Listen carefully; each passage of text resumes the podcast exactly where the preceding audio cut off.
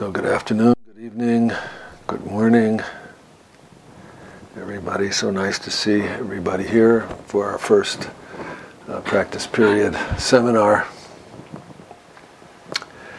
And uh, I want to start again by appreciating with you, as I did on Saturday, uh, Suzuki Roshi's words. I'm going to read again what I, what I read on Saturday from the prologue to Zen Mind, Beginner's Mind. Not all of it, but some of it. People say that practicing Zen is difficult. But there's a misunderstanding as to why. It's not difficult because it's hard to sit in the cross legged position or to attain enlightenment. It's difficult because it is hard to keep our mind pure and our practice pure in its fundamental sense. The Zen school developed in many ways after it was established in China, but at the same time, it became more and more impure. But I do not want to talk about Chinese Zen or the history of Zen. I am interested in helping you keep your practice from becoming impure. For Zen students, the most important thing is not to be dualistic. Our original mind includes everything within itself. It is always rich and sufficient within itself. You should not lose your self sufficient state of mind. This does not mean a closed mind, but actually an empty mind and a ready mind. If your mind is empty, it's always ready for anything, open to everything. In the beginner's mind, there are many possibilities. In the expert's mind, there are few. If you discriminate too much, you limit yourself. If you are too demanding or too greedy, your mind is not rich and self sufficient. If we lose our original self sufficient mind, we will lose all precepts when your mind becomes demanding, when you long for something, you will end up violating your own precepts not to tell lies, not to steal, not to kill, not to be immoral, and so forth. If you keep your original mind, the precepts will keep themselves. In the beginner's mind, there is no thought, I have attained something. All self centered thoughts limit our vast mind. When we have no thought of achievement, no thought of self, we are true beginners. Then we can really learn something. The beginner's mind is the mind of compassion. When our mind is compassionate, it is boundless. Dogen Zenji, the founder of our school, always emphasized how important it is to resume our boundless original mind. Then we are always true to ourselves, in sympathy with all beings, and we can actually practice.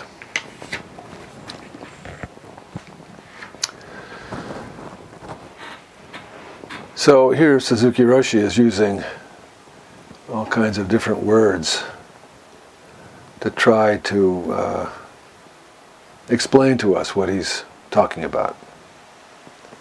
He speaks about pure mind and pure practice. Then he refers to beginner's mind, and especially the one that stands out to me most in this passage is self sufficient mind. Original mind, empty mind, a mind that's ready, always open, and ready for anything. So he's using lots of different phrases which are quite similar, but each one slightly different from the other, to try to convey to us what he's talking about. The mind of practice, the mind that we're trying to cultivate uh, during this practice period. He says that the hard part about practice is not doing zazen for a long time, and it's not attaining enlightenment. That's not the hard part. The hard part is finding and protecting this mind. So, pure mind sounds like an innocent mind. A mind that's not calculating, not cynical, not jaded. A mind that just appreciates everything uh, without criticizing. It kind of sounds like a child's mind. I guess children can sometimes be annoying, but I think it's pretty much impossible to hold a grudge against a child. You know, it seems like a ridiculous thing to think of holding a grudge against a child because children are so pure. It wouldn't make any sense. They aren't calculating. And even when they're sneaky, they're innocently sneaky. Maybe uh, you were like me, quite cheered up this morning after the first early zazen when we got to see uh, Pearl and Nick's two girls. That was really good. That was that was the way to start the day. So Pearl has uh, Nick have a couple children, and some others of you have little children or bigger children. Others of you have had children that were once little, and maybe you have now you have grandchildren, as we do. So you know what I mean about the pure mind of a child. It's very easy to get disgusted with people and with humanity in general. The way people sometimes behave can really put you off. But children are never that way. They're always uplifting it gives you faith in humanity to hang around children. Kathy and I were remembering the other day uh, when our twin sons were toddlers. We were so inspired by them all the time that we had the idea that we would start a little business uh, to rent them out to people for an hour maybe or a half a day so that they, people who didn't have children, you know, could have the benefit of uh, the kind of inspiration that we were finding in them. We, we thought this was a really great idea and would help the world. Also give us a little child care too, but never mind about that. We thought it was a really good idea. We, we never did follow up on it though. But we were just talking about it the other day. Oh, and uh, speaking of Kathy, my wife Kathy, uh, she um, pointed out to me after hearing my Dharma talk on Saturday that I made two mistakes in my talk. Uh, one was that I said that uh, when we were young, we did four or five Ango periods at Tassajara. And she pointed out to me that it was not four or five Ango periods, it was four or five years and that we lived there. And since they did two 90 day Ango periods a year, it must be that we didn't do four or five, we must have done nine or ten Ango periods. She also told me that I did not say that it was now roughly 800 years since Dogen's time. I thought I said 800 years, but she said, no, you, you, you said some other incorrect number. So for the record, Dogen lived from 1200 to 1253, about 800 years, whatever I said on Saturday. So back to what I was saying pure mind, innocent mind. You know, if you're pure and innocent, people might take advantage of you. But on the other hand, if you're pure and innocent, you don't care whether they do or not. And also, you wouldn't even notice, possibly, that they took advantage of you. And you wouldn't worry about it. Beginner's mind seems quite similar to this. As he says, a fresh and open mind, you kind of receive everything that happens fresh, so you could never possibly be disappointed or shocked. You wouldn't have a lot of preconceptions. And yes, you would be ready for whatever it is that came along. It seems that the phrase used here, self sufficient mind, maybe the phrase he uses most to describe the mind he's talking about, that seems like Suzuki Roshi's invention. I don't know exactly that they that exact term is used in other Dharma expressions. Beginner's mind is, and other other these other minds are. Pure mind certainly is. But self-sufficient mind, that might be Suzuki Roshi's invention. In, in Buddhism, the idea of suffering, or dukkha, is exactly the opposite, isn't it, of self-sufficient mind. Suffering is exactly the opposite of sufficiency. Suffering is exactly a nagging and constant sense of insufficiency that sometimes can be, you know, minor, but sometimes can be quite raging. This need for things to be otherwise than the way they are, this need for, for us to have something we don't have, or if you have something you don't like, to get rid of it this need, uh, the sense of you know being insufficient, not quite right, that that that is suffering. Being constantly, slightly or not so slightly, dissatisfied is the opposite of self-sufficient mind. The mind that discriminates and in the passage, remember, he says, don't discriminate too much. Don't look for something. Don't be greedy or self centered. The mind that discriminates is always a mind that is looking for something. A restless mind, constantly comparing, measuring, searching for something better or more correct, or at least different. So it, it is a radical thing, a self sufficient mind, a mind that is simply satisfied with every moment as it is, accepts every moment as it is. What a liberating possibility. And what a relief, isn't it? From the mind that's always searching and seeking and grabbing. Just to be self sufficient, just content with what is. He also says that this kind of mind he's talking about is inherently compassionate and that it naturally keeps precepts. And these things kind of go together. So, in other words, a self sufficient mind does not mean, you know, we're, we're independent.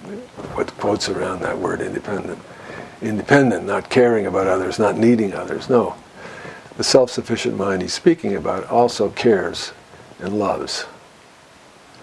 Keeping precepts is mostly about others, isn't it? Treating self and others with respect, with fairness, with honesty, with kindness. And compassion is, as he says, boundless, literally, without boundary, unbound by ideas of self and others, so that we are always simultaneously true to ourselves as we are in sympathy with all beings. And this is the kind of mind we're trying to keep in practice. This is our practice mind, our Zen mind that we're trying to cultivate with Suzuki Roshi's help uh, during these days of practice period. And maybe those of you who were paying attention to our uh, series of teachings about Vasubandhu's three natures, maybe you can hear resonance, echo of that teaching in Suzuki, Suzuki Roshi's words, because I think it's all over what he's saying here. A mind free of attachments, not distorted too much by conceptualization, a mind that has mirror like wisdom. Remember, we spoke about that mirror like wisdom, seeing things simply reflected as they are. A mind that knows that the elephant is a conjured elephant. So there's nothing to be scared of, nothing to be pushed around by, nothing to be scarred by. a complete realized mind, Vasubandhu's term, that finds whatever happens sufficient and perfect the way it is, so we're not needing to look for something special or extra. Life, the way it is, if we can really see it and appreciate it, is always enough. So now I want to read you another passage from Suzuki Roshi. This is the very next thing in the book posture. And I would like to read it to you uh, kind of like a guided meditation. So while I'm reading this for you, please do your best to enact in your own body exactly what Suzuki Roshi is saying in these words and then we can talk about this. It's really important. Posture is really, really important in Zazen, and it's something that we don't really talk about a lot. So, since embracing Zazen as our theme, it's a good place to start. Posture is really very important in my personal practice. When I sit in Zazen, I am always paying very close attention to my posture, always. This is what I was taught at the very beginning of my practice, when I first learned how to do Zazen from my teacher. And so far, I have never gotten beyond this point, just posture. If you think about Dogen's writings in Shobogenzo, he actually is writing a lot about posture and monastic deportment. He talks about the bodily posture that you take during all activities. And even though we are living uh, lives without the kind of regularity and, and ritualistic um, framework that Dogen established for the monks at Eiheiji, we do have bodies. And our bodies are constantly enacting all kinds of things all day long as we walk and lift things up and put them down, as we turn and move, change our posture. And so, in this practice period, I'm, I'm really suggesting to you this fabulous practice of paying attention to your posture in all your activities. This is an enormous thing. If you, if you read the Mindfulness Sutra, it starts out with mindfulness of the body. And if you think about what the sutra is saying, it is saying that all the other aspects of the sutra, which have to do with mindfulness of thoughts and feelings, mindfulness of the great patterns of human conduct and mind, they all come from strong mindfulness of the body. So if we sit a little bit more during this practice period, that opens up a little bit of space, and with that space, we can be aware of the body all the time.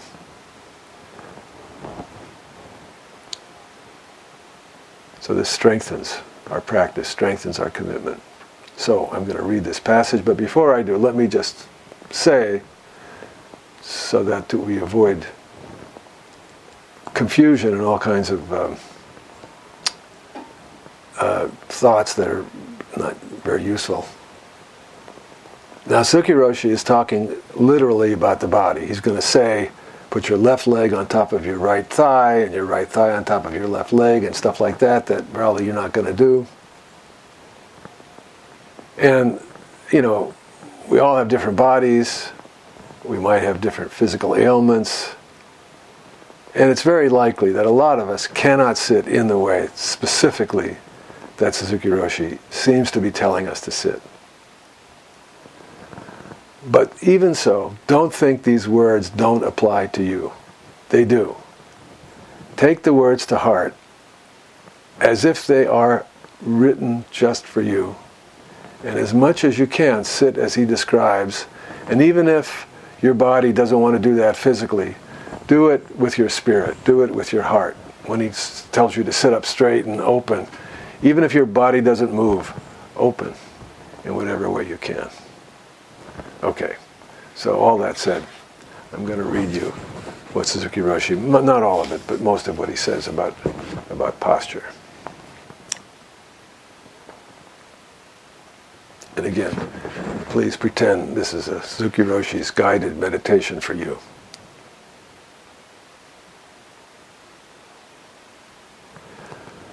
Now I would like to, like to talk about our Zazen posture. When you sit in the full lotus position, your left foot is on your right thigh and your right foot is on your left thigh. When we cross our legs like this, even though we have a right leg and a left leg, they have become one. The position expresses the oneness of duality, not two and not one. This is the most important teaching. Not two, not one. Our body and mind are not two and not one. If you think your body and mind are two, that is wrong. If you think they're one, that's also wrong.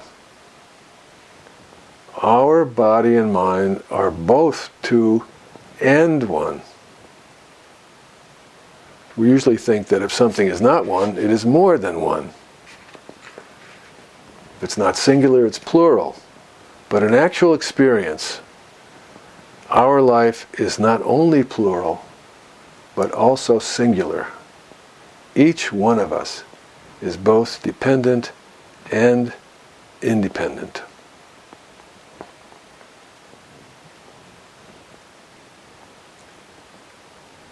After some years, we will die. If we just think of that as the end of our life, that will be the wrong understanding. But on the other hand, if we think that we do not die, this is also wrong. We die and we do not die. That is the right understanding. Some people may say that our mind or soul exists forever and it is only our physical body which dies. But that is not exactly right because both mind and body have their end. But at the same time, it is also true that they both exist eternally. And even though we say mind and body, they are actually two sides of one coin. That is the right understanding. So, when we take this posture, and I would add, in whatever way we do it, when we bring our body to stillness, it symbolizes this truth. And I'm adding, because it's our body, it's just you and your body, but also it's more than that. When I sit this way, I do not know whether my right foot is my right or my left is my left.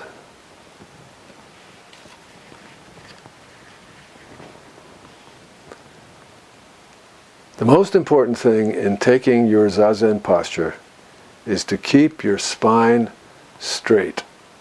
Your ears and shoulders should be on one line. Relax your shoulders. And push up toward the ceiling with the back of your head, the top back of your head right here. And pull your chin in. When your chin is tilted up, you have no strength in your posture, you are probably dreaming. And to gain strength in your posture, press your diaphragm down toward your hara, lower abdomen. Press your diaphragm down toward your hara, your lower abdomen. This will help you maintain your physical and mental balance. When you try to keep this posture, at first you may find some difficulty breathing naturally, but when you get accustomed to it, you will be able to breathe naturally and deeply. Your hands should form the cosmic mudra. Put your left hand on top of your right the middle joints of your middle fingers together.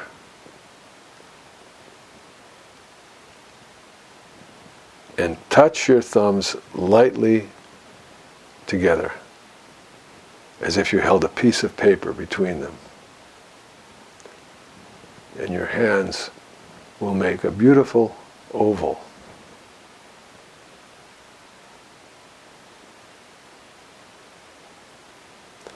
You should keep this universal mudra with great care, as if you were holding something very precious in your hands.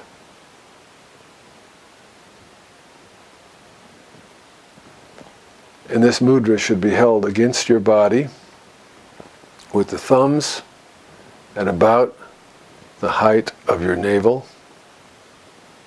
and hold your arms freely and easily and slightly away from your body, as if you held an egg under each arm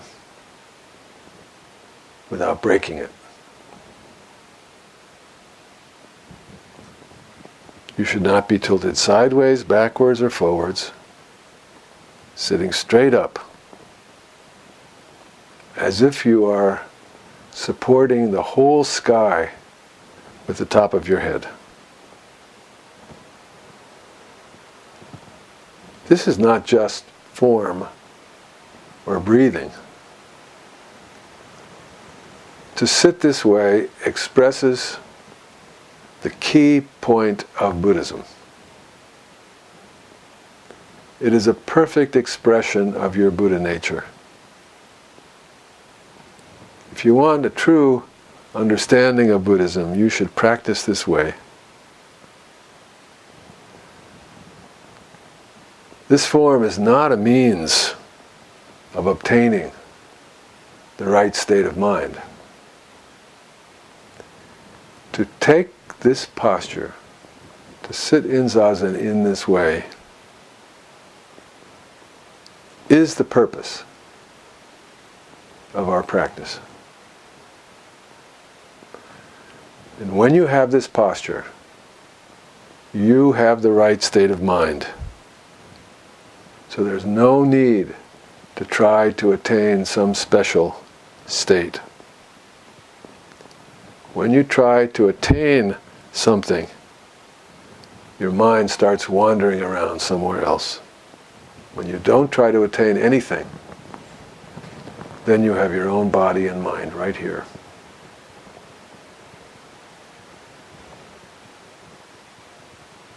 The most important thing is to own your own physical body. If you slump, you lose yourself. Your mind is wandering around somewhere else, and you're not in your body. That's not the way. We have to exist right here right now. That's the key point. You must have your own body and mind. Everything should exist in the right place, in the right way. Then there's no problem.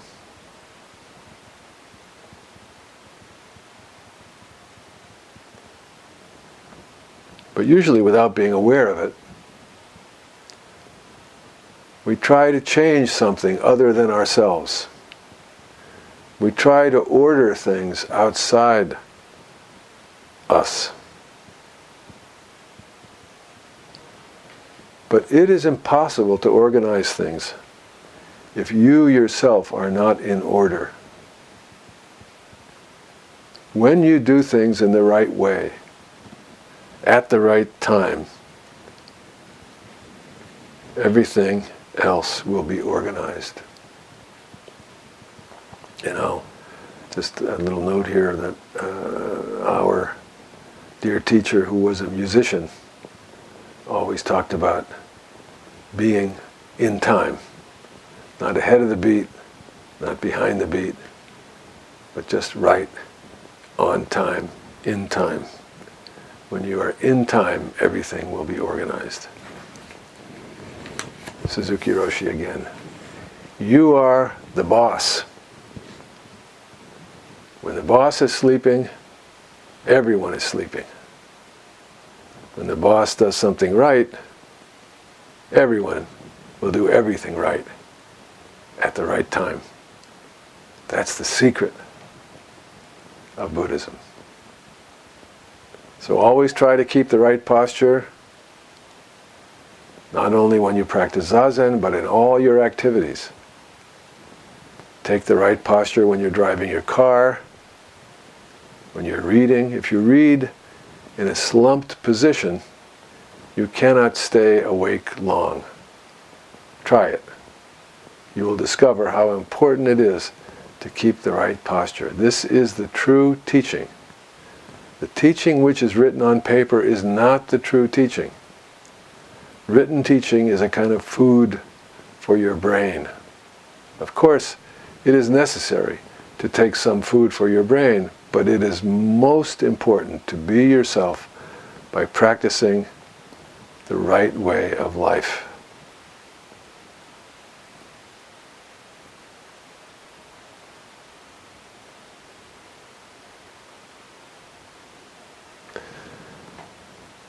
Buddha was not interested in some metaphysical existence, but in his own body and mind, here and now. And when he found himself,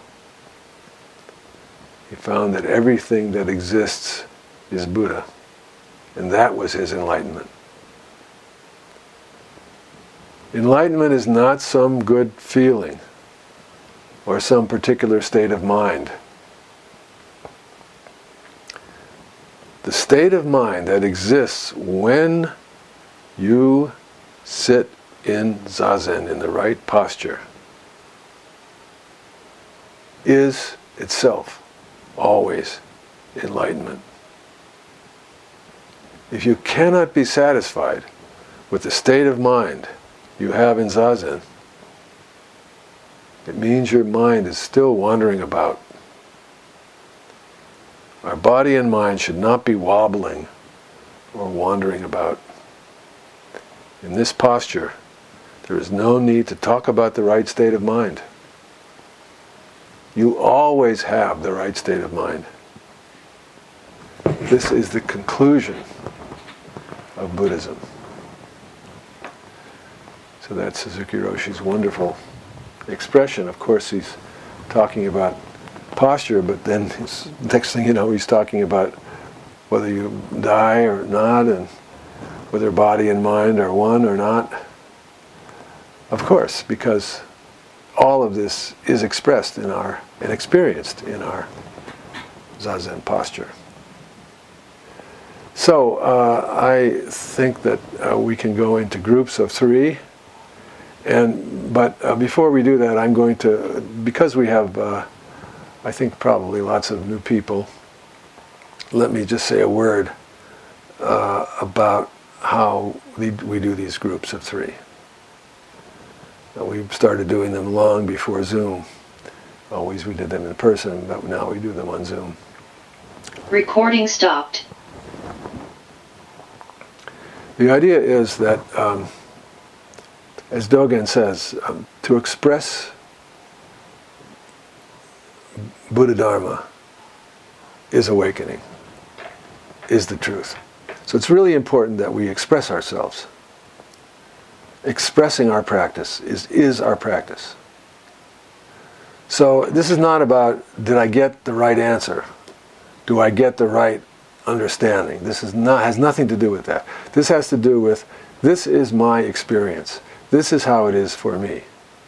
And that will be something that will change over, over the months and years and decades of your practice. And that's how we learn from one another, by just listening to each other. What is this person's understanding? What is that person's understanding? And of course, you discover every person is totally different. Everybody has a different experience, a different way of understanding and approaching this.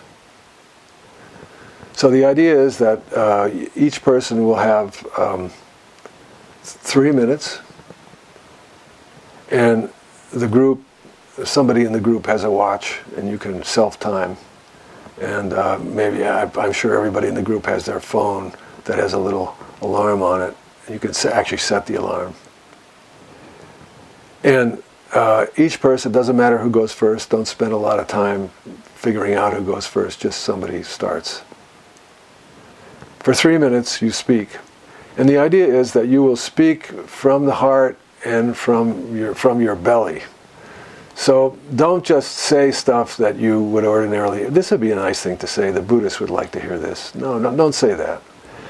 Try your best to say what you really and truly feel in that moment even if it surprises you. In fact, if it surprises you, that would be great. Because you can rest assured that the other two people in the group are going to be listening to you very generously. They're not going to be thinking that you got it right or wrong or what you said was brilliant or not brilliant. They're not going to be thinking that. And if they find themselves thinking that, they're going to go, that was dumb. You know, I don't need to think that. I just want to listen. All we're trying to do is listen. Non-judgmental listening. Just and, and that's a meditation practice, right? You can breathe, literally breathe as you're listening. And just let what you hear come and go in your mind. And also don't repeat it. We do not ever talk about what other people are saying in the group. And that way we, have, we can have safety. We need, these groups must be safe.